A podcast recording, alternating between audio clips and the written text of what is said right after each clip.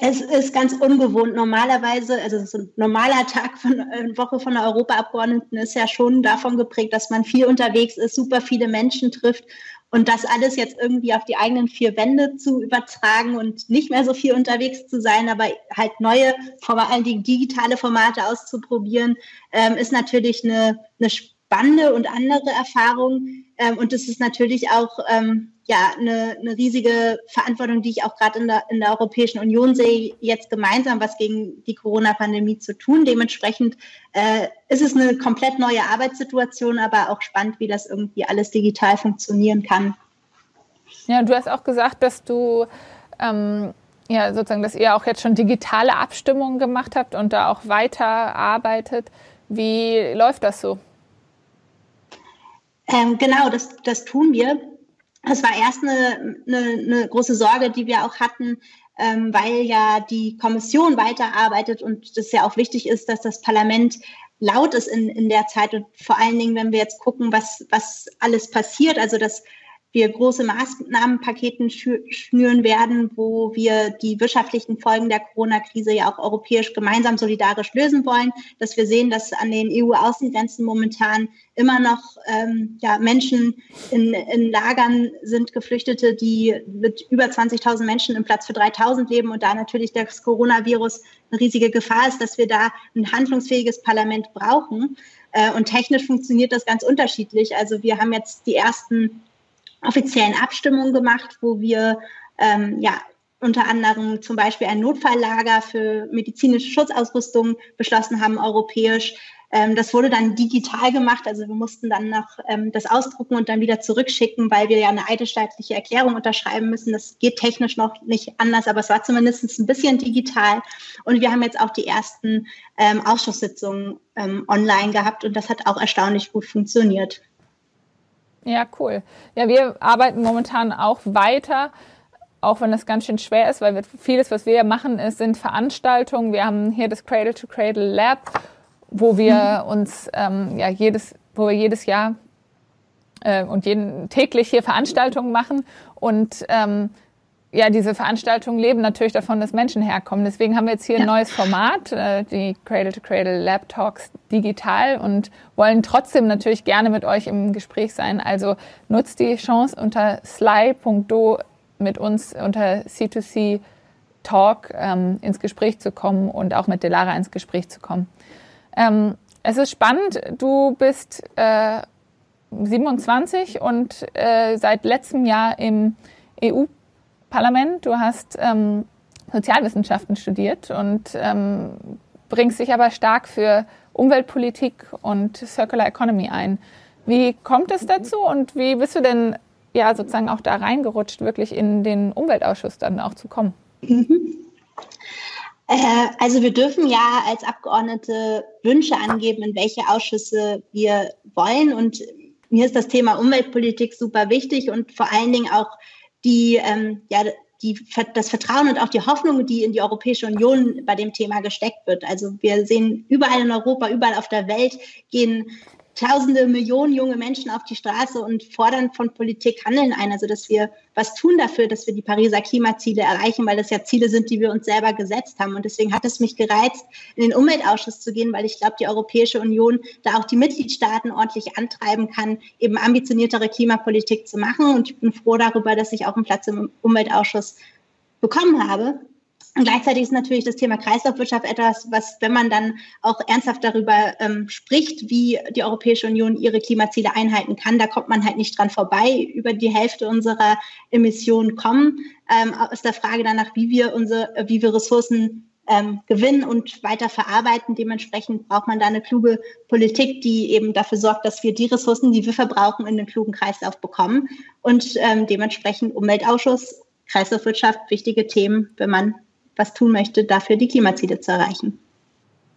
Ja, und gar nicht so einfach, jetzt wahrscheinlich gerade daran auch weiterzuarbeiten, wenn alle nur über ein Thema sprechen, was natürlich wichtig ist, aber was ähm, ja da natürlich sehr viel Raum einnimmt dann auch. Ja, also ich meine, es gibt schon erste Stimmen, äh, die halt sagen, wir können jetzt nicht ähm, mit der Klimakeule gleich auf die Wirtschaft einhauen. Aber ich glaube, genau da fängt der Widerspruch an. Also das, was wir als Europäische Union mit dem Green Deal vorgeschlagen haben, ist ja genau das, also eben zu Wachstum. Im Gegenteil, ähm, sehr viele Chancen auch äh, die Europäische Union bereitstellt. Dementsprechend ähm, finde ich halt gerade jetzt, wenn wir darüber reden, dass wir ähm, ja, mögliche Krisen in Europa, also vor allen Dingen wirtschaftliche Krisen in Europa nach der Corona-Krise auffangen müssen, dann können wir nicht aufhören, über den Green Deal zu reden. Da müssen wir erst recht über den Green Deal reden. Und ähm, da werde ich eben auch weiter Druck machen, dass das nicht in Vergessenheit gerät, ähm, weil ja, Leute, die vielleicht nicht so hinterher sind, ähm, da sagen, ach, vielleicht ist das etwas, was man jetzt erstmal wieder vertagen kann. Ja, du hast gesagt, dass du den Green Deal dabei ja auch begrüßt und den Circular Economy Action Plan. Was ist da das, warum du sagst, das ist das Besondere oder warum, was ist vielleicht die Errungenschaft, die du da auch dahinter siehst? Also erstmal ist der Green Deal, besteht ja aus ganz, ganz vielen Paketen. Und ich glaube, das ist genau die Stärke daran, weil er eben, äh, ein, also der Green Deal ein Vorschlag dafür ist, wie man eben diesen Gegensatz, der immer aufgemacht wird, also entweder es geht jetzt der Umwelt gut oder den Menschen gut, äh, dass der aufgelöst wird, dass wir nämlich eine Umweltpolitik machen, die ähm, die Bedürfnisse unserer Lebensgrundlagen, nämlich der Umwelt und die der Menschen gemeinsam berücksichtigt und dafür sorgt, dass der nachhaltige Wandel, der geschehen muss, eben nicht auf Kosten äh, der, der Schwächsten in der Gesellschaft geht, sondern dass wir dafür sorgen, dass er sozial verträglich passiert. Und genau das macht auch der, der Circular Economy Action Plan. Der ist ganzheitlich, also der guckt sich die, den gesamten Lebenszyklus von Produkten an, vom Design, Herstellung über Verbrauch, Reparatur bis zur Wiederverwendung, zum Recycling und ähm, guckt dann eben auch, äh, dass es nicht nur die Verantwortung von Verbraucherinnen und Verbrauchern bleibt, sondern eben auch Unternehmen in die Pflicht genommen werden, um einen effizienteren Umgang mit unseren Ressourcen zu erreichen. Ja, ich finde spannend auch daran, dass man sieht, ähm, dass ein ganz großer Fokus auf, de, auf, das Thema Design gelegt wird und auch darauf Wert gelegt wird, zu sagen, wir wollen ähm, ja sozusagen beim Design anfangen. Das finde ich ist schon mal ein, ziemlich bemerkenswert da drin und auch das Ursula von der Leyen schon sagt, okay, vielleicht geht es ja gar nicht mehr um die Waschmaschine, dass man die besitzt, sondern dass man auf Servicemodelle gehen kann und dass man ähm, ja nur noch sozusagen kauft, dass man einen, Wasch, äh, einen Waschgang nutzt und nur noch kauft, dass man äh, sozusagen den regelmäßig, ähm, dass man sozusagen 100 Waschgänge kauft statt die Waschmaschine. Das ist ja auch was, wo man merkt, okay, das äh, haben wir schon vor Jahren sozusagen diskutiert und jetzt mhm. kommt es da langsam an. Das ist auf jeden Fall was, wo man sagen kann, ich finde das ähm, ziemlich positiv und bemerkenswert und überhaupt, dass wir sowas haben. Ich frage mich trotzdem manchmal, äh, stecken wir dann vielleicht ein bisschen noch fest und müssten wir nicht eigentlich trotzdem noch schneller eigentlich sein, auch wenn wir uns ansehen und sehen, dass die EU ähm, sagt, ja, wir sollen bis 2050 klimaneutral sein und ähm, ja, reicht das irgendwie uns solche Ziele zu setzen oder müssen wir nicht eigentlich viel mehr fordern und sagen, wir müssten doch eigentlich ganz klar sein, dass wir klimapositiv sein wollen und auch viel schnellere äh, Ziele uns schon setzen, als zu sagen 2050? Also momentan sind wir ja noch in der Situation, dass wir die Ziele, die wir uns gesetzt haben, noch nicht mal erreichen. Äh, dementsprechend ähm, finde ich jede Ambitionssteigerung erstmal etwas, was, äh, was, was positiv ist. Aber klar, ähm, es gibt eben auch, also die, der, der Stand in den unterschiedlichen Mitgliedstaaten ist halt ganz unterschiedlich. Es gibt Mitgliedstaaten, die sind ganz weit, also ähm, gerade in skandinavische Länder, die haben ja auch schon ähm, Klimaneutralitätsziele oder auch Klimapositivziele die viel früher liegen, teilweise bei 2030. Ähm, aber dann gibt es eben andere Staaten, die ziehen da nicht hinterher. So dementsprechend ähm, haben wir natürlich die Diskussion darüber, dass wir ambitioniertere Klimaziele erreichen wollen. Und das ist auch etwas, was uns ganz akut im, im Europäischen Parlament beschäftigt, weil die Kommission ja ihr sogenanntes Klimagesetz vorgeschlagen hat, wo eben auch ähm, rechtswirksam Klimaziele festgelegt werden sollen. Und da finden wir eben auch im Parlament, dass das 2030-Ziel von von 50 bis 55 Prozent noch nicht ausreicht. Und da werden wir auch weiter Druck machen. Aber viel spannender finde ich halt die Frage, was tun wir neben der Zielsetzung dafür, dass wir diese Ziele dann auch wirklich erreichen. Äh, dementsprechend verstehe ich das und äh, wünsche mir auch manchmal, dass es ähm, schneller geht. Aber ich glaube eben auch, dass wir ähm, in Europa eine sehr unterschiedliche Ausgangslage haben und ich dann schon verstehe, warum andere Mitgliedstaaten Angst haben, nicht hinterherzukommen. Äh, genau, aber dementsprechend ähm, sind das halt offene Verhandlungen, die wir ähm, momentan führen. Aber ich glaube auch ambitioniertere Ziele sind schon etwas, was äh, unserer Politik gut täten. Na, ich glaube halt vor allem, dass wenn wir uns die Ziele gar nicht erst richtig setzen, dass es dann auch schwer wird, überhaupt äh, in die Richtung sozusagen zu kommen, weil man, wenn man sozusagen schon das falsche oder ein kleineres Ziel nur setzt, dann definiert man noch nicht genau, wo man eigentlich hin möchte. Und dann sozusagen tut man sich vielleicht auch schwerer, die Schritte dahin zu gehen. Ja, deswegen streiten wir ja auch noch mit den Teilzielen, dass, äh, dass die Kommission da ambitioniertere Vorschläge macht. Ähm, genau, aber das, Ziel, das Klimaziel, äh, das Klimaneutralitätsziel bis 2050 ist ja schon etwas, was äh, für viele Staaten in der Europäischen Union ein riesiger Schritt ist. Ja. Ja, vielleicht ähm, darum nochmal drauf einzugehen. Es gibt ja ganz viele Bereiche. Vielleicht kannst du auch nochmal erzählen, aus deiner Sicht, wo du sehen würdest, dass die wichtigsten ja, Umsetzungen für eine wirkliche Kreislaufwirtschaft dann im Green Deal verankert sind. Hast du da äh, Schwerpunkte? Mhm.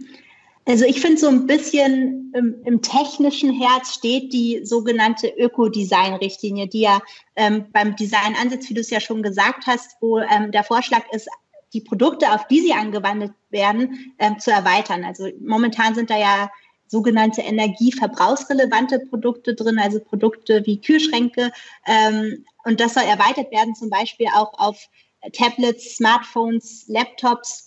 Und da sollen eben auch weitere Rahmenbedingungen für zum Beispiel ein Ladekabel für alle Geräte, also Vereinheitlichen von Ladekabeln ähm, sorgt werden. Also das ist etwas, was auf der Designebene, finde ich, ein riesiger Schritt nach vorne ist. Aber für mich so richtig im Herz steht ähm, der Gedanke, ähm, beziehungsweise das Recht auf Reparatur, was im Rahmen des äh, Aktionsplans vorgeschlagen wird. Also dass Verbraucherinnen und Verbraucher ein Recht darauf bekommen, dass Produkte, die sie kaufen, eben reparierbar sind. Ähm, was dafür Umsetzungsmöglichkeiten sind, das wird momentan noch sehr unterschiedlich gehandelt, gehandhabt in der Europäischen Union. Also es gibt Staaten, äh, die haben da ähm, Mehrweg Steuerwegfall auf zum Beispiel Reparaturdienstleistungen, andere arbeiten mit Labels und dass wir da eben als gemeinsamer Binnenmarkt, den wir nun mal sind, gemeinsame Regel festsetzen, damit Verbraucherinnen und Verbraucher erstmal bessere Informationen über Produkte bekommen, aber dann auch im nächsten Schritt natürlich dieses Recht auf Reparatur erhalten. Das finde ich eine riesige Stärkung ähm, und auch einen riesigen Umdenken, weil es ja auch bei den Verbraucherinnen und Verbrauchern ansetzt, dass man nicht immer gleich Produkte neu kaufen äh, muss, sondern eben sie auch leichter und vor allen Dingen kostengünstiger reparieren kann. Und das finde ich ein riesiger Schritt, der in diesen Aktionsplan vorgeschlagen wird, ähm, wo ich hoffe, dass wir da auch, also angekündigt ist das für 2021, dass wir da auch ähm, das festlegen. Genauso, ähm, was ich auch noch gut finde, ist die, diese, ähm, dieses geplante Kaputtgehen von Produkten, dass das verboten werden soll ähm, und dass man eben auch verbietet, dass, was ja, was ich das schockierendste überhaupt finde, dass Produkte, die eigentlich noch völlig in Ordnung sind, also die unver unverkauft geblieben sind, die langlebig sind, äh, dass die einfach zerstört werden dürfen, obwohl sie noch in einem ähm, guten Zustand sind, dass das auch verboten werden soll, finde ich auch einen wichtigen Teil. Aber es sind so viele spannende ähm, Punkte. Wie gesagt, er ist sehr ganzheitlich. Die, aber das Recht auf Reparatur, wenn ich mir eine Lieblingsforderung äh, aus dem Aktionsplan aussuchen durf, dürfte, wäre das das Recht auf Reparatur.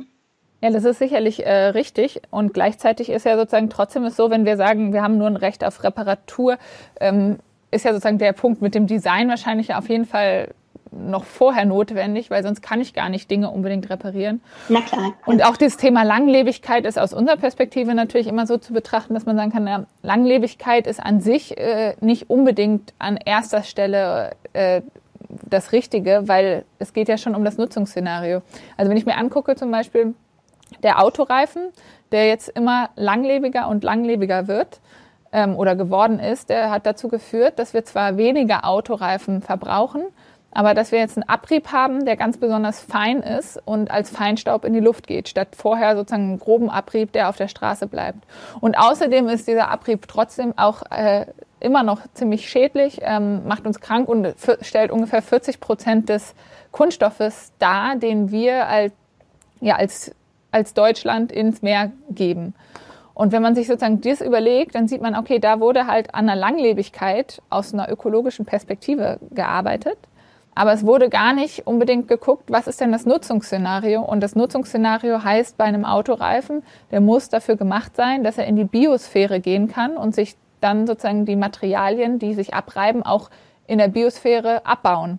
Und da ist, glaube ich, sozusagen ja manchmal so die Schwierigkeit in der ganzen Diskussion, dass viele sozusagen sagen, Hauptsache langlebig, aber mhm. das Nutzungsszenario nicht unbedingt dabei betrachten. Was ich ganz gut finde, ist, dass dann ähm, ja sozusagen schon darauf eingegangen wird, dass man biologische Kunststoffe oder bioabbaubare Kunststoffe auch nutzen sollte. Gleichzeitig äh, ist da ja sozusagen auch ist das teilweise ein bisschen rausgenommen worden und wird dann so auf die Bioökonomie sozusagen äh, der EU gegeben. Wie ja, wie siehst du das? Äh, hast du den Eindruck, dass sozusagen der Teil eigentlich zu kurz kommt dann da drin oder dass, ob das wirklich mhm. so verstanden ist, dass man ähm, eigentlich sich nochmal angucken muss, ja, was das Nutzungsszenario dahinter ist?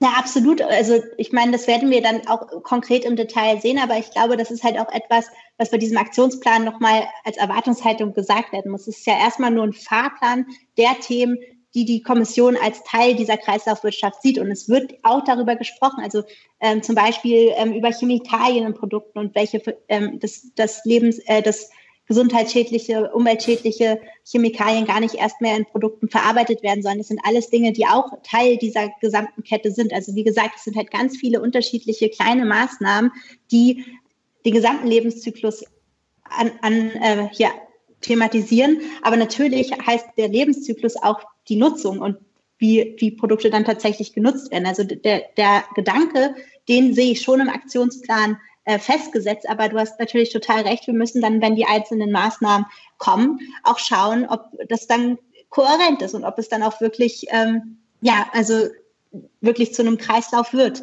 Und da ist das ähm, die Frage der Nutzung und ähm, ja, ist dann natürlich eine zentrale. Aber ähm, das heißt, da ist sozusagen noch eine gute Möglichkeit für uns auch anzusetzen und ähm, da auch noch Total, Input reinzugeben. Und auch, äh, ich glaube, aus der Perspektive ist auf jeden Fall noch einiges notwendig, was man mit einbringen kann. Aber das kann man dann anscheinend ja auch noch gerade. Genau, also Aktionsplan ist jetzt erstmal Work in Progress und es gibt noch sehr viele, also wahrscheinlich auch sehr viele Möglichkeiten, ähm, wie wir über einzelne Pakete auch ähm, gemeinsam dann wieder sprechen können. Ja, ja, ich glaube, ein Punkt, den zum Beispiel ich auch noch da drin sehen würde, wäre das Thema sozusagen reale Preise auch zu sehen und ähm, auch zu sehen, dass wir schaffen müssen, dass wir halt ähm, nicht auf einer Seite äh, Dinge fördern können und sagen, ja, wir wollen unbedingt ähm, neue Businessmodelle fördern, aber gleichzeitig halt sozusagen gerade der Rahmen schon gar nicht erst dafür stimmt. Also wir momentan ist ja ein, haben wir eine starke Gesetzgebung, die ja eigentlich ähm, gar nicht unbedingt reale Preise fördert, sondern wir haben ganz viele Subventionen an ganz vielen Stellen und äh, die ähm, sozusagen der Preis eines Produktes wird immer verallgemeinert, also alles, was an Schaden entsteht.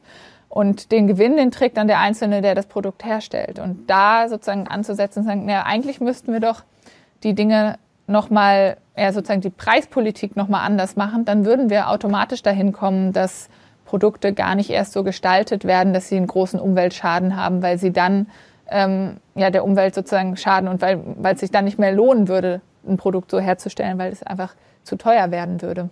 Ja, ähm, ich glaube, wir haben da auch, als, ähm, als ich bei eurem Kongress war, ganz viel drüber gesprochen, ähm, dass, dass das Kreislaufwirtschaftspaket natürlich nicht nur muss. Also wir haben da ja auch, ich habe auch erzählt, dass wir innerhalb des Parlaments auch ganz viele Arbeitsgruppen haben, wo es eben darum geht, genau auch zu schauen, dass ähm, zum Beispiel, was im Wirtschafts- und Finanzausschuss entschieden wird, sich nicht konterkariert mit dem, was wir im Umweltausschuss an Maßnahmen beschließen. Also dass man da eben nicht auf der einen Seite sagt, wir wollen ähm, ambitioniertere Klimaziele, auf der anderen Seite aber dafür sorgt, dass ähm, und nachhaltige Projekte aus EU-Mitteln subventioniert werden. Also das ist die Frage der Kohärenz, die, die wir eben im, im ganzen ähm, politischen Prozess eben auch in einer Art Kreislauf immer ähm, wieder rückkoppeln müssen. Also dementsprechend ähm, kann ich da absolut zustimmen. Und ähm, was eben auch bei der ganzen Frage von, von Preisen wichtig, wichtig ist, dass, also weil, weil du reale Preise angesprochen hast, ähm,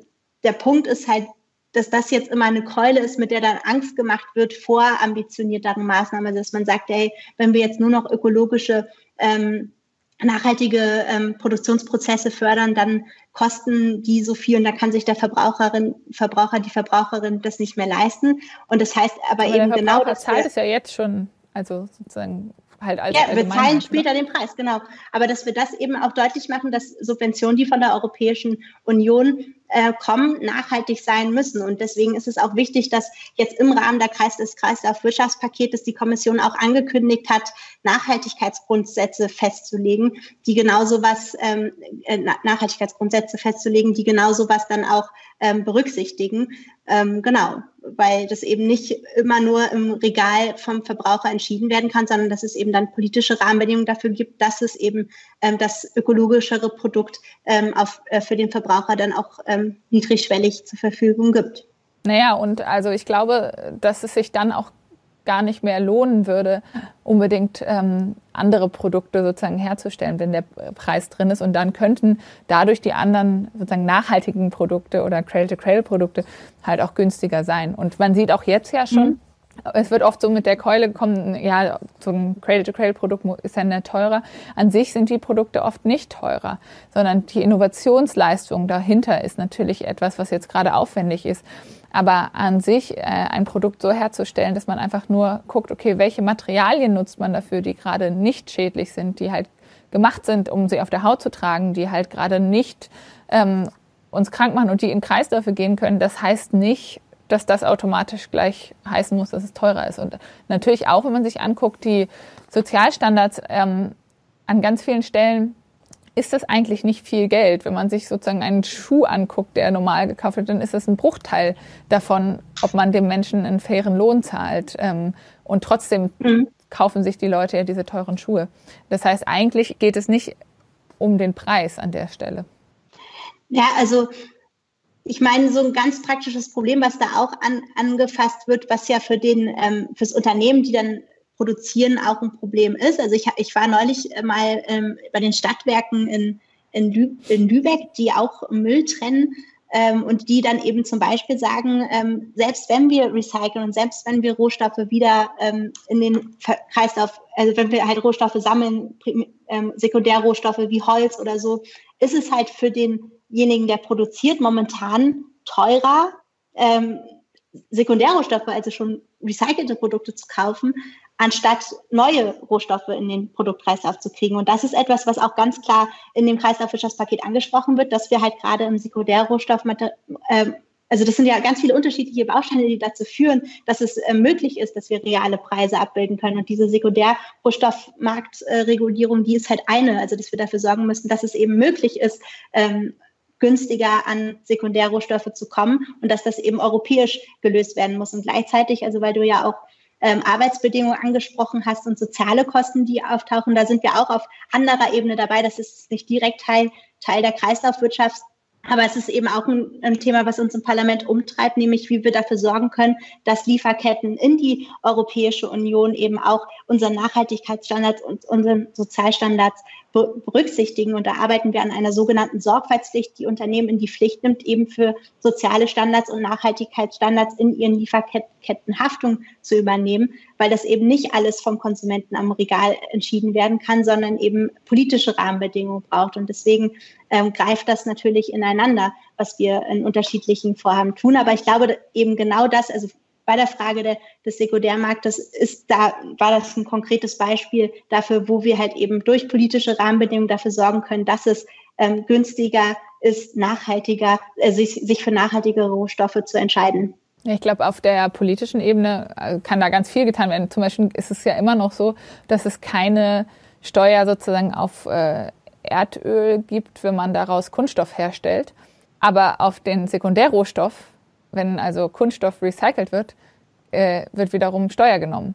Und deswegen, alleine deswegen ist sozusagen schon der Recycling-Kunststoff teurer als der, der den sogenannten Virgin Kunststoff herstellt. Und das ist natürlich, äh, da sieht man, dass man ganz viel, glaube ich, über Gesetzgebung natürlich auch da machen kann. Und einfach, das meinte ich mit dem reale Preise, schon mal die Dinge runter zu, das ist eine Subvention auf das Falsche, wenn man den, wenn man darauf keine Steuern nimmt und auf den, auf den Sekundärrohstoff dann die Steuer nimmt. Mhm. Absolut. Nur ist leider Steuerpolitik auch nicht europäische Kompetenz, aber zumindest können wir die Rahmenbedingungen dafür setzen. Ja, das stimmt. Da kann man, glaube ich, wahrscheinlich ähm, aber auf vielen Stellen anfangen, weil ich meine, man merkt ja schon, dass vieles, was sozusagen auch an Rahmen vorgegeben wird von der EU, dann auch auf äh, Bundesebene angefangen mhm. wird umzusetzen. Absolut. Ähm, ja, ich glaube, ein Punkt, der für uns auch noch wichtig ist, ist so das Thema Landwirtschaft, dass man sozusagen, also ich merke, dass sozusagen, wenn über Circular Economy auf EU-Ebene gesprochen wird, dass dann ähm, ganz oft ja sozusagen eigentlich nur aus so einer, also so aus einer reinen Perspektive wie ähm, der, also eigentlich nur aus der ökonomischen Perspektive drauf geguckt wird. Und so viele Dinge, wie du ja auch sagtest, gerade irgendwie so die Sozialebene findet nicht so richtig Platz, aber auch zum Beispiel die Ebene, dass es eigentlich darum geht, dass wir ein Kohlenstoffmanagement-Thema haben.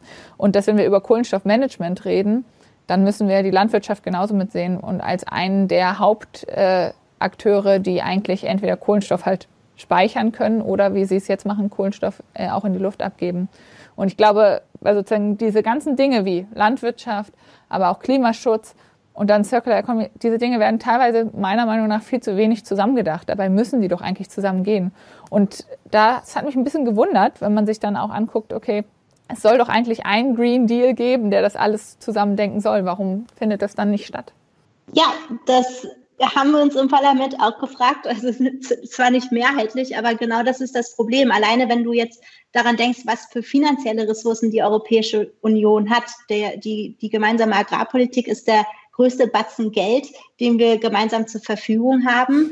Ähm, und der wird halt im Green Deal nur am Rande thematisiert. Da gibt es die Farm to Fork Strategy, die natürlich auch richtige, ähm, richtige Fragen stellt, aber an dem Grundsatz, wie wir unsere gemeinsame Agrarpolitik momentan machen, nämlich dass wir Geld mit der Gießkanne nach Fläche und ähm, nicht nach den Leistungen, die die Landwirte erbringen, auf dieser Fläche geben, dass der wird nicht angefasst. Und das halte ich auch für einen riesigen Fehler, weil der uns eben auch Handlungsräume wegnimmt äh, und wir eben eigentlich genau ähm, die Leistung der Landwirte für den ähm, für den Umgang mit unseren Lebensgrundlagen, mit den Böden, mit der, mit der Luft ähm, honorieren sollten und auch ähm, nicht die einfach nur den Besitz von Fläche, was momentan der Stand ist. Und das ist etwas, was ähm, ja noch ähm, auf uns zukommt. Aber das, da hast du völlig recht, das wird im Green Deal zu wenig thematisiert.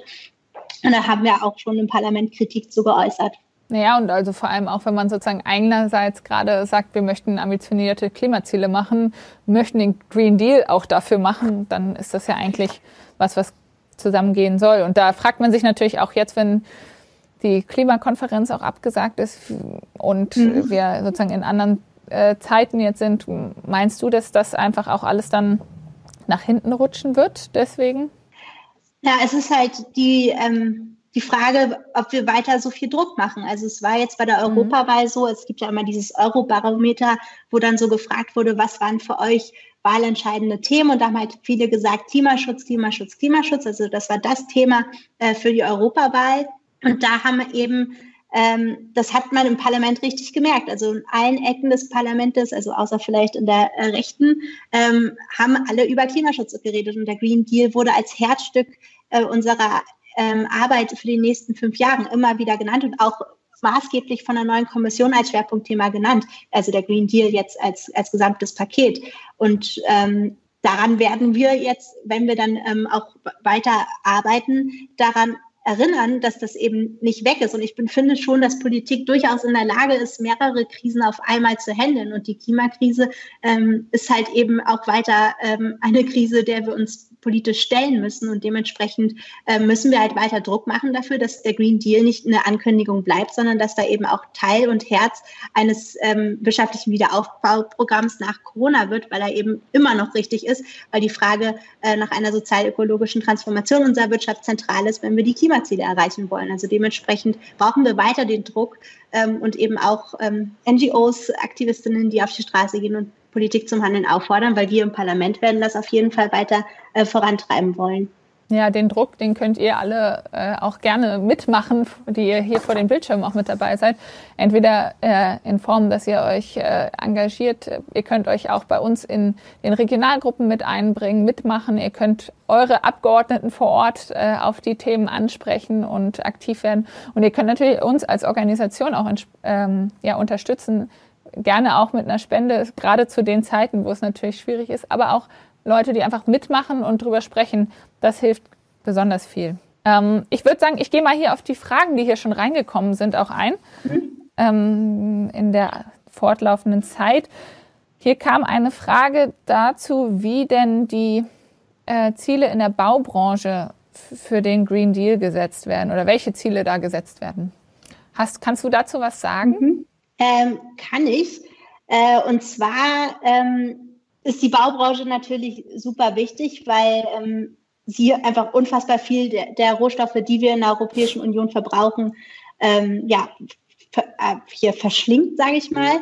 Ähm, und was halt im Rahmen des, des Kreislaufpakets angepackt ist, ist eben genau eine Strategie für eine nachhaltige äh, Bauwirtschaft, ähm, die eben auch die Grundsätze der Kreislaufwirtschaft während des gesamten Lebenszyklus ähm, be berücksichtigt. Und ähm, unter anderem ist da zum Beispiel eine Überarbeitung der sogenannten Bauprodukteverordnung vorgeschlagen, ähm, in der zum Beispiel eine feste, äh, also eine höhere feste Quote ähm, für einen ähm, Rezyklatanteil von Bauprodukten festgelegt werden soll. Also dass man da eben auch ähm, durch äh, Quotenregelung äh, dafür sorgt, dass mehr ja, recycelte Rohstoffe in, in der Bauindustrie ver, verbaut werden. So dementsprechend ist das eine Maßnahme, äh, die auch im Rahmen des Kreislaufwirtschaftspakets thematisiert wird.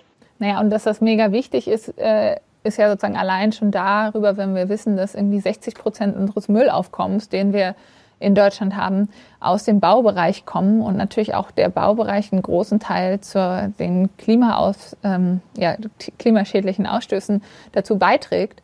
Ähm, außerdem auch wir einfach unsere Welt verbauen und eigentlich das ja der perfekte Ort ist, um Materialbanken zu machen, unsere Materialien nicht mehr einfach wegzuverbauen, sodass sie dann nicht mehr genutzt werden können und am Ende irgendwo als Müll landen, sondern uns sozusagen von vornherein zu überlegen, wie wir ein Gebäude so bauen, dass es zu einer Materialbank wird und die all die Materialien danach wieder verwendet werden können. Und das funktioniert auch mhm. damit, wenn wir es schaffen, die Digitalisierung wirklich zu nutzen und jedes ja, sozusagen Gebäude mit einem digitalen Klon versehen und uns von vornherein überlegen, wie kann ich all das so verbauen und dann auch so in meinem digitalen Klon ablegen, dass ich es am Ende einfach wieder rückbauen kann und wieder für was anderes dann verwenden kann. Vielleicht nochmal für alle, die ähm, ja jetzt sozusagen später erst noch dazugekommen sind, ihr könnt uns über Slido, also sly.do, äh, gerne Fragen schicken, die ich hier vorne äh, bekomme. Und ähm, ihr braucht dafür so einen Code, der heißt LabTalk. Also ähm, schreibt uns gerne Fragen hierher. Ich würde auch gleich weitermachen, nämlich noch mit hier kam mhm. die Frage auch auf. Wir haben, sind irgendwie direkt so ins Gespräch eingestiegen. Und vielleicht könntest du noch mal ganz kurz ähm, ja, sagen, was denn eigentlich der Aktionsplan der EU-Kommission ist und in welcher Form die Ergebnisse des Prozesses am Ende verbindlich sind. Das fragt äh, hier auch mhm. jemand. Also der, der Aktionsplan Kreislaufwirtschaft ist jetzt erstmal so ein bisschen ein Inhaltsverzeichnis dafür, was die Kommission sich ähm, vorgenommen hat, im Rahmen der Kreislaufwirtschaft ähm, ja, politisch anzustoßen. Und all diese Maßnahmen sollen dann im Rahmen des European Green Deal dazu beitragen, unser Wirtschaften in der Europäischen Union zu mehr Nachhaltigkeit ähm, umzubauen. Und ähm, es sind eben ganz viele unterschiedliche Maßnahmen aus dem Bereich ähm, ja, von Abfall über Verpackung, ähm, über Recycling, äh, über Plastik natürlich und auch Mikroplastik das erste Mal, ähm, wo dann auch geschaut werden soll, dass kein unnötiges Mikroplastik verarbeitet wird, ähm, bis hin zu Verbraucherinnenpolitik. Ähm, also ganz unterschiedliche Instrumente, die da in diesem Plan erstmal aufgezählt werden. Und das war halt bisher in, in anderen Plänen, die die Kommission erstellt hat, noch nie so ganzheitlich. Also dass wirklich der gesamte Lebenszyklus eines Produktes in den Blick genommen wird. Dementsprechend sind die Erwartungen daran, dass daraus auch viel passiert, natürlich sehr hoch, also auch bei mir. Ähm, aber was genau dann natürlich auf dem Tisch liegt, sehen wir dann erst, wenn die einzelnen Gesetzesvorschläge dann auf dem Tisch liegen. Weil jetzt ist es erstmal ein Aktionsplan, also eine Ankündigung von Maßnahmen, die dann eben jetzt mit konkreten Vorschlägen untermauert werden. Ähm, und da werden wir eben dann auch dem, die Kommission daran messen. Die Vorschläge werden dann eben ähm, vorgelegt in den nächsten, äh, also ab Ende des Jahres geht es dann richtig los. Jetzt warst du ganz kurz unterbrochen hier in der Verbindung, wo du sagtest, wir werden die EU-Kommission jetzt daran messen. Vielleicht kannst du noch einmal das kurz wiederholen. Genau, also nee, ich habe nur noch mal wiederholt, dass es halt ein äh, Aktionsplan ist, also ein Plan, den die Kommission vorgelegt hat, was sie tun möchte. Und dass wir die Kommission natürlich auch an diesem Plan messen werden, wenn sie dann tatsächlich die konkreten Vorschläge auf den Tisch liegt. Also wenn es dann zum Beispiel um die neue Ökodesign-Richtlinie geht und dass die dann eben, äh, wie die dann eben aufgebaut ist, wenn es dann darum geht, ähm, dass wir zum Beispiel höhere ähm, Rezyklatquoten in, in der Bauwirtschaft ähm, haben. Also das, daran werden wir sie dann messen, also da, an den Ankündigungen. Also es ist halt jetzt erstmal nur ein, ähm, ja, ein Plan und noch kein Hast du denn Gesetz. da Hast du denn da viele Mitstreiterinnen ähm, auch in deiner Fraktion, die da ähnlicher Meinung sind oder auch überfraktionär? Ja, also ähm, der gesamte Aktionsplan wurde sehr positiv im Parlament aufgenommen ähm, und wir haben da, ähm, also sowohl in meiner Fraktion natürlich als auch in anderen, ähm, ja, den Plan positiv, also ich meine, es ist halt schwierig so zu, zu sagen, also ja, positiv aufnehmen ist ja so das eine. Die Frage ist ja, ja sozusagen gibt es noch mehr wie dich, die so ambitioniert auch daran arbeiten oder auch immer dahinter sind und das auch als einen wichtigen Teil äh, ihrer Arbeit wirklich sehen? Wie würdest du da so das Klima einschätzen? Ist das eher sowas, okay, ja. das muss man jetzt machen, das gehört dazu oder ist das viel Herzblut auch mit drin? Ja. Na, ich habe schon das Gefühl, dass das Thema viele, viele Abgeordnete um, umtreibt. Und ich finde, das ist auch ein Thema, äh, mit dem man auch wirklich ähm, deutlich machen kann, wie, wie die EU direkt im Alltag wirken kann. Ne? Also dass wir dadurch, dass wir jetzt zum Beispiel ab nächstes Jahr das Einwegplastikverbot in der Europäischen Union haben, dass da konkret sich unser verändert und ähm, eben ähm, wir ähm, ja gemeinsam unsere Anstrengungen dafür, weniger Plastik zu verbrauchen, ähm, mit einer europäischen Rahmenbedingung dann passiert. Also dass Europa da direkt im Alltag sichtbar wird. Also dementsprechend ähm, habe ich schon das Gefühl, dass das Thema für, für sehr viele Kolleginnen und Kollegen ein, ein sehr spannendes ist. Ja gut, wobei man natürlich auch sagen muss, äh, gerade das Thema Plastik sich manchmal ein bisschen symbolhaft auch anfühlt, wenn man eigentlich sieht, was sozusagen für größere Dinge angegangen werden müssen und was man ja auch sozusagen eigentlich mit dem Aktionsplan dann erreichen möchte. Ähm, das ist ja gar nicht immer unbedingt so leicht mhm. zu vermitteln wie jetzt so ein konkretes, äh, ja, ein Symbol, was ja auch sozusagen eine Strahlkraft hat, aber was trotzdem erstmal symbolischer wirkt. Ja, aber das trotzdem ja auch ein Auge darauf wirft, dass die Europäische Union da ähm, Dinge bewegen kann, wenn man sie lässt. Also dementsprechend, ähm, ja, würde ich das nicht unterschätzen, ähm, was das eben dann auch ähm, bedeutet. Also dementsprechend, ja, klar, aber es ist, es ist natürlich komplexer und das ist ja auch die Aufgabe, die wir immer sagen müssen, dass wenn wir uns dazu entscheiden, ähm, gemeinsam äh, zu wirtschaften, gemeinsam einen ähm, ja, einen Markt aufzubauen, dass wir dann eben auch gemeinsam äh, manchmal komplizierte Regelungen äh, treffen müssen, die aber natürlich dann auch funktionieren müssen in der Praxis und dafür sorgen müssen, dass wir Ressourcen in einen nachhaltigen Kreislauf bekommen.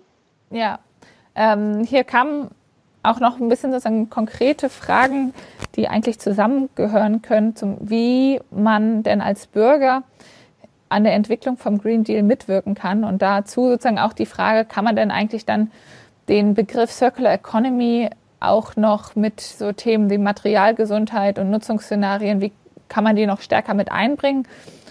Oder wer definiert jetzt die, den Begriff Circular Economy auf EU-Ebene? Nein, das ist erstmal die, die Kommission, wenn sie ihre Vorschläge macht. Und ähm, alles, was die Kommission vorschlägt, das dürfen wir im Parlament eben auch ähm, kommentieren, äh, bearbeiten, weiterentwickeln. Dementsprechend ist mein Rat und auch etwas, was ich immer sehr gerne mache, schreibt euren Abgeordneten und ähm, macht den Vorschläge und macht Vorschläge, was, was besser ähm, sein muss, äh, weil wir ähm, genau dafür ja da sind. Wir sind eure Vertretung im Parlament und ähm, wenn ihr Anregungen habt, wenn ihr Wünsche habt an, an Paketen, die wir bearbeiten, dann äh, sucht den Kontakt ähm, und ich freue mich natürlich ähm, ja auch gerade Leute ähm, aus dem äh, von Cradle to Cradle NGO, die da ja auch eine ähm, super spannende auch Praxiserfahrung oft mitbringen, äh, wenn die da ihre ähm, Erfahrungen teilen, finde ich immer sehr cool, wenn man da auch direkten Draht zu seinen Abgeordneten sucht, weil dazu sind wir ja da. Ja, auf jeden Fall. Und das ist auch das, was wir immer allen mitgeben und auch sagen, macht das vor Ort und äh, bringt vor Ort auch eure Themen ein. Ich habe hier noch eine Frage, die hier auch reinkommt da geht es um Müllverbrennung und äh, mhm. in, ja, wie weit die Müllver Bedeutung der Müllverbrennung eigentlich äh, thematisiert wird, ähm, weil in der Müllverbrennung als sozusagen CO2 ja auch freigesetzt wird. Und äh, beim Kohleausstieg reden dann immer alle über Müllverbrennung und das ist auch was, was wir an ganz vielen Stellen immer merken, dass sozusagen gerade die Müllverbrennung quasi wieder aufblüht als sozusagen die Idee, auch ja, dann kann man darüber ja noch Energie gewinnen. Äh, spielt das mhm. eine Rolle aus deiner Perspektive oder wie, wie, nimmst, du das wahr?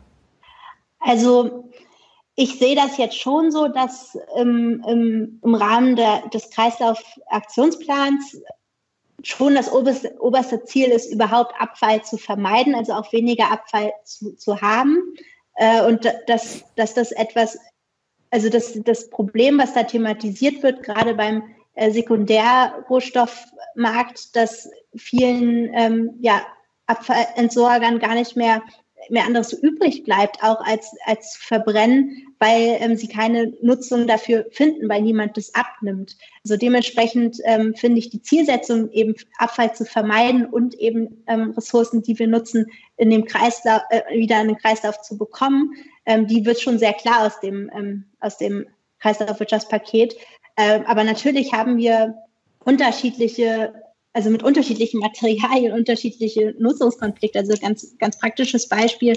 Ähm, ich bin jetzt gerade Berichterstatterin, also ich bin zuständig äh, für einen legislativ, sogenannten legislativen Initiativbericht, wie wir dafür sorgen können, dass ähm, wir entweidungsfreie ähm, Lieferketten in die Europäische Union haben. Und das ist halt ähm, super komplex und wir haben alleine, wenn wir auf der einen Seite darüber sprechen, dass ähm, Holz ähm, dass Wälder bedroht sind und wir auch ähm, aufforsten müssten weltweit. Aber auf der anderen Seite natürlich auch andere Nutzungskonflikte mit dem Rohstoff Holz passieren. Da müssen wir halt eben genau ähm, immer wieder gegenseitig abklären, dass wir da eben nachhaltige Nutzung haben. Aber genau bei, der, bei, dem, bei, bei dem konkreten Problem Abfall und auch ähm, Müllverbrennung sehe ich da schon die klare Zielsetzung im Rahmen des Kreislaufaktionsplans, das zu, verme zu vermeiden, dass überhaupt Abfall entsteht, sondern Ressourcen wieder zu verwenden.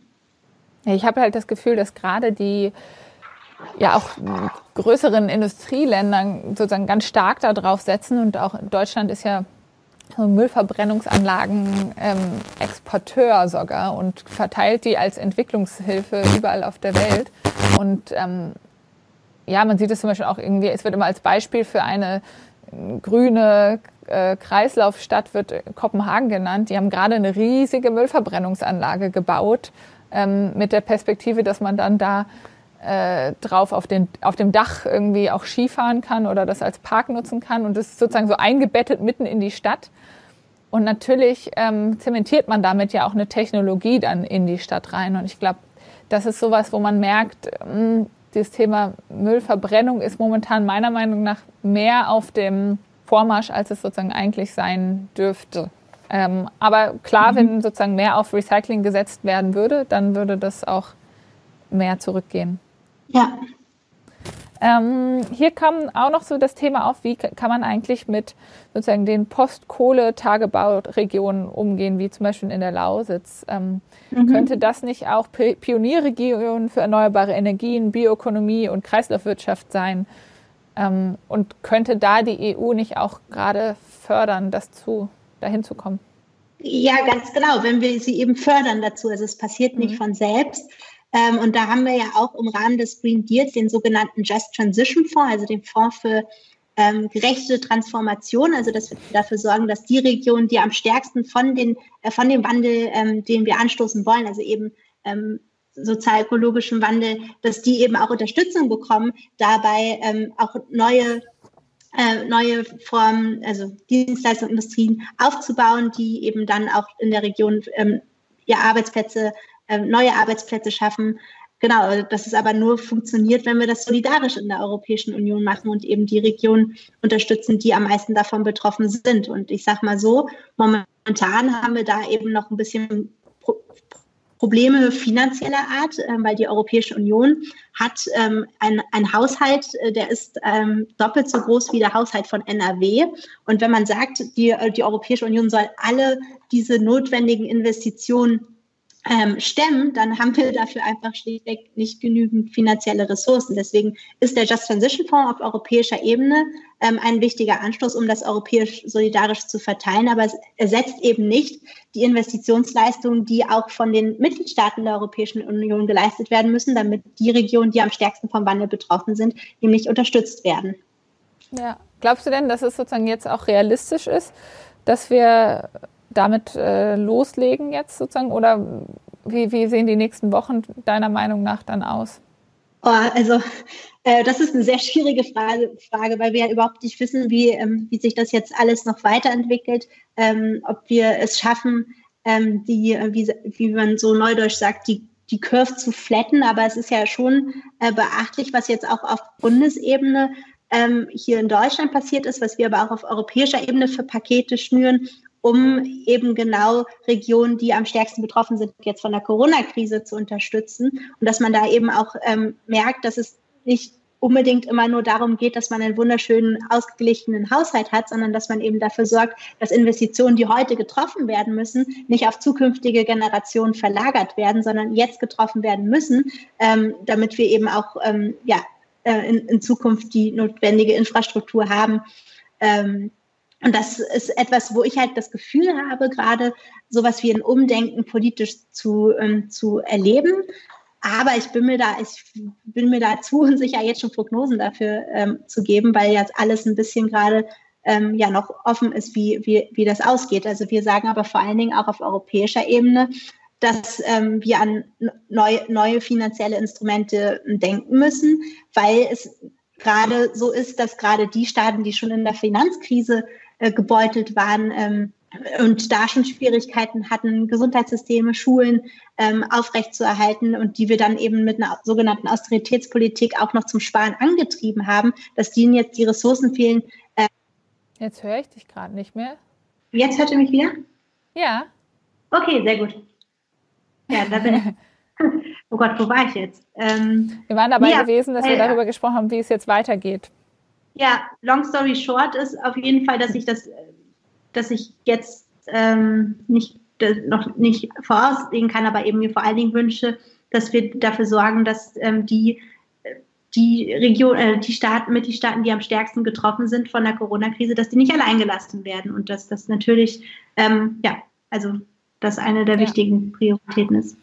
Ich glaube, was halt auch wichtig ist, äh, es wurde ja gerade vorher auch zum Thema Klima ähm, immer sozusagen, immer dieses Thema kam immer auf, dass es sozusagen um Verantwortung geht, dass es um Enkel geht, dass es um sozusagen unsere Zukunft geht, um die junge Generation geht.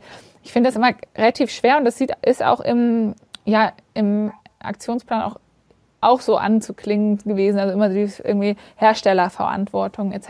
Mhm. Aber ich glaube, wenn wir es wirklich schaffen wollen, jetzt äh, auch äh, aus dieser Krise rauszukommen, also danach sozusagen wieder die Wirtschaft damit zu starten, dann müssen wir aus dieser Verantwortungsdenke und aus dieser reinen sozusagen moralischen Perspektive rauskommen, sondern weil sowas wie du ja auch gerade sagtest, dass die ähm, dann sozusagen die Konservativen kommen und sagen, ah, jetzt müssen wir hier die, können wir nicht mit der Klimakeule kommen. Ja, wenn es eine Moralkeule ist, in dem Moment ähm, ist es, hat man immer sozusagen den starken Gegenwind, wenn es einem nicht gut geht. Und ich glaube, wir müssen schaffen, dass die Leute wirklich verstehen, dass es ein Innovationsthema ist, dass es eigentlich nur darum geht, die guten Ideen, die wirklich ein anderes Wirtschaften ermöglichen und die eine andere Form von Wirtschaft, die aber eigentlich positiver ist und auch finanziell sogar besser funktionieren kann, äh, die zu zeigen. Und ich glaube, das ist vielleicht was, wo ich, also meine Wahrnehmung ist, dass es immer noch so ein Verantwortungsthema ist und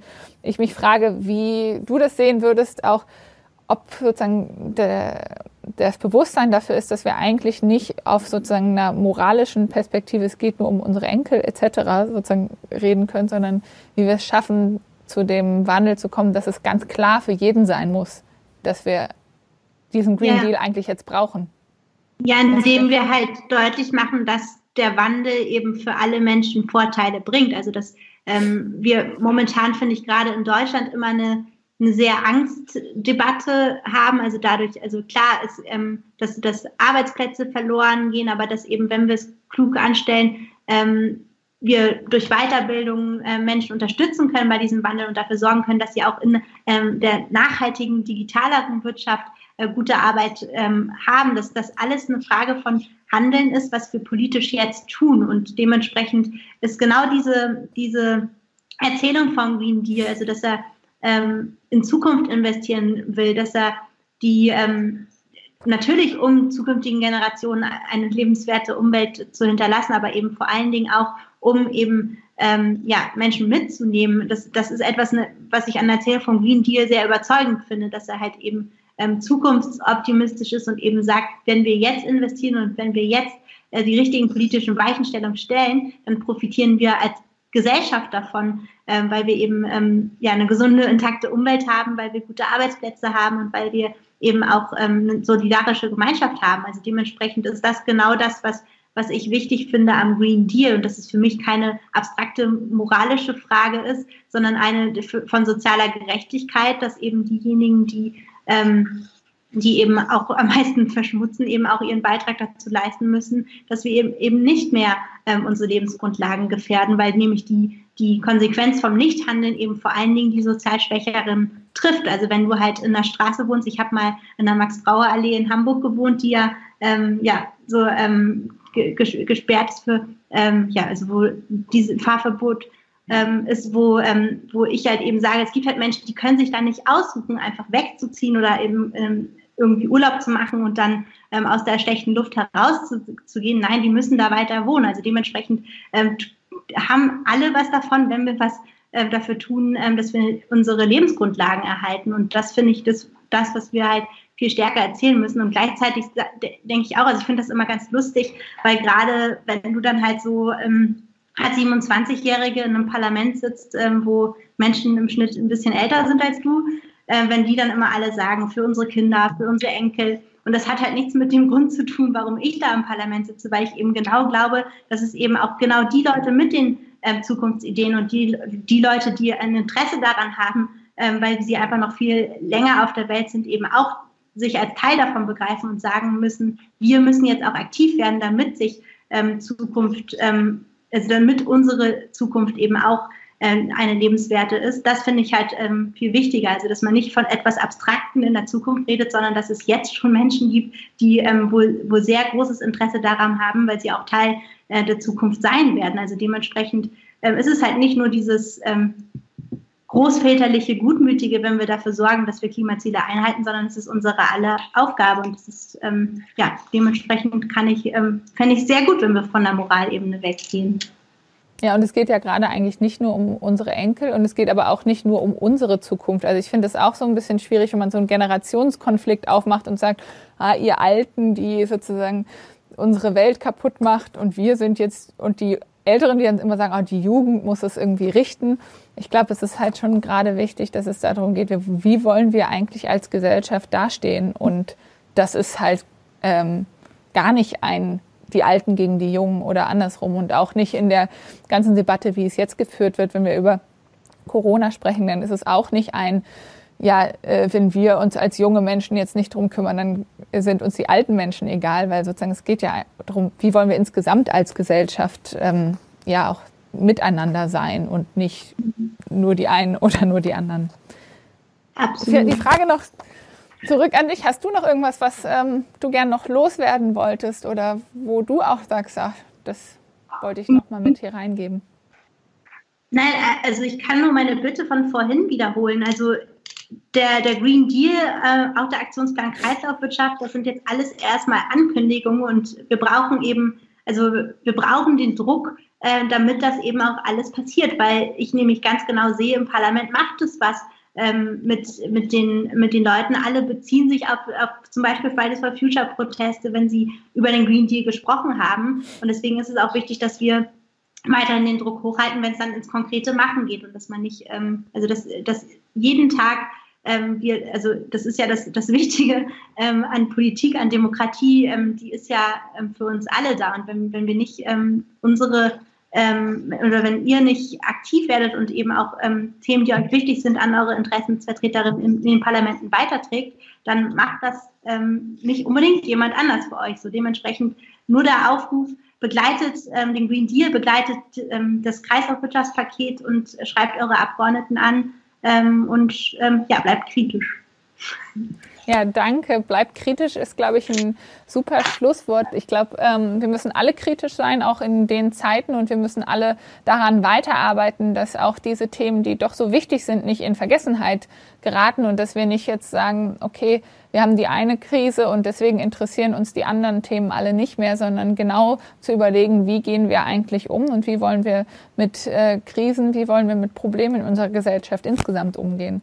Wir machen das hier, indem wir versuchen, ähm, mit tollen Gästen wie Delara heute hier weiter im Gespräch zu bleiben und auch im Austausch zu sein.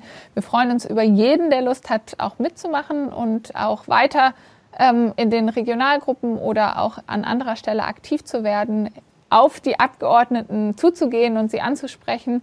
Ähm, und natürlich aber auch uns als Organisation zu unterstützen und auch unsere Formate zu unterstützen. Hier ist äh, auch ein Link ähm, äh, und eine Möglichkeit, wie ihr uns als Organisation auch mit einer Spende unterstützen könnt. Da freuen wir uns natürlich auch sehr drüber. Und ähm, ihr könnt uns auch weiter auf Social Media folgen oder äh, ja auch mit uns da in den Diskurs gehen. Natürlich mit Delara auch, die ist auch sehr aktiv auf den Social-Media-Kanälen, wie ich immer mitbekomme. Das heißt, ähm, bleibt mit uns im Gespräch, bleibt mit euren Abgeordneten im Gespräch, bleibt mit Delara im Gespräch und vielen Dank, dass du heute da warst und ähm, mit uns dieses Format gemacht hast, auch wenn es äh, zum ersten Mal mit noch ein paar kleinen Holpern heute stattgefunden hat. Wir lernen auch und natürlich ist es gar nicht so einfach, ähm, ja sozusagen das, was wir eigentlich hier sonst äh, in Live abbilden mit vielen Menschen äh, in so einer digitalen Form abzubilden. Das ist auch ein bisschen lustig, wenn man so in diese Kameras reingucken soll und äh, mit dem Bildschirm spricht, statt äh, mit echten Menschen vor einem. Aber ich glaube, es hat trotzdem ganz gut funktioniert fürs erste Mal und äh, freue mich für jeden, der eingeschaltet hat. Und vielen Dank dir, Delara, auch für deine, ähm, dein Engagement und deinen Abend, den du heute mit uns hier verbracht hast und auch für dein ganzes Engagement, den du äh, bei, der, bei deiner Arbeit mit einbringst. Danke euch äh, und vielleicht ja beim nächsten Kreislaufwirtschaftspaket dann auch mit äh, im Real Life. Also, so, dann sitze ich da und kann den Tee auch trinken, der da steht. Das machen wir so, auf jeden Fall nächstes Mal. Bis dann, tschüss. Ciao.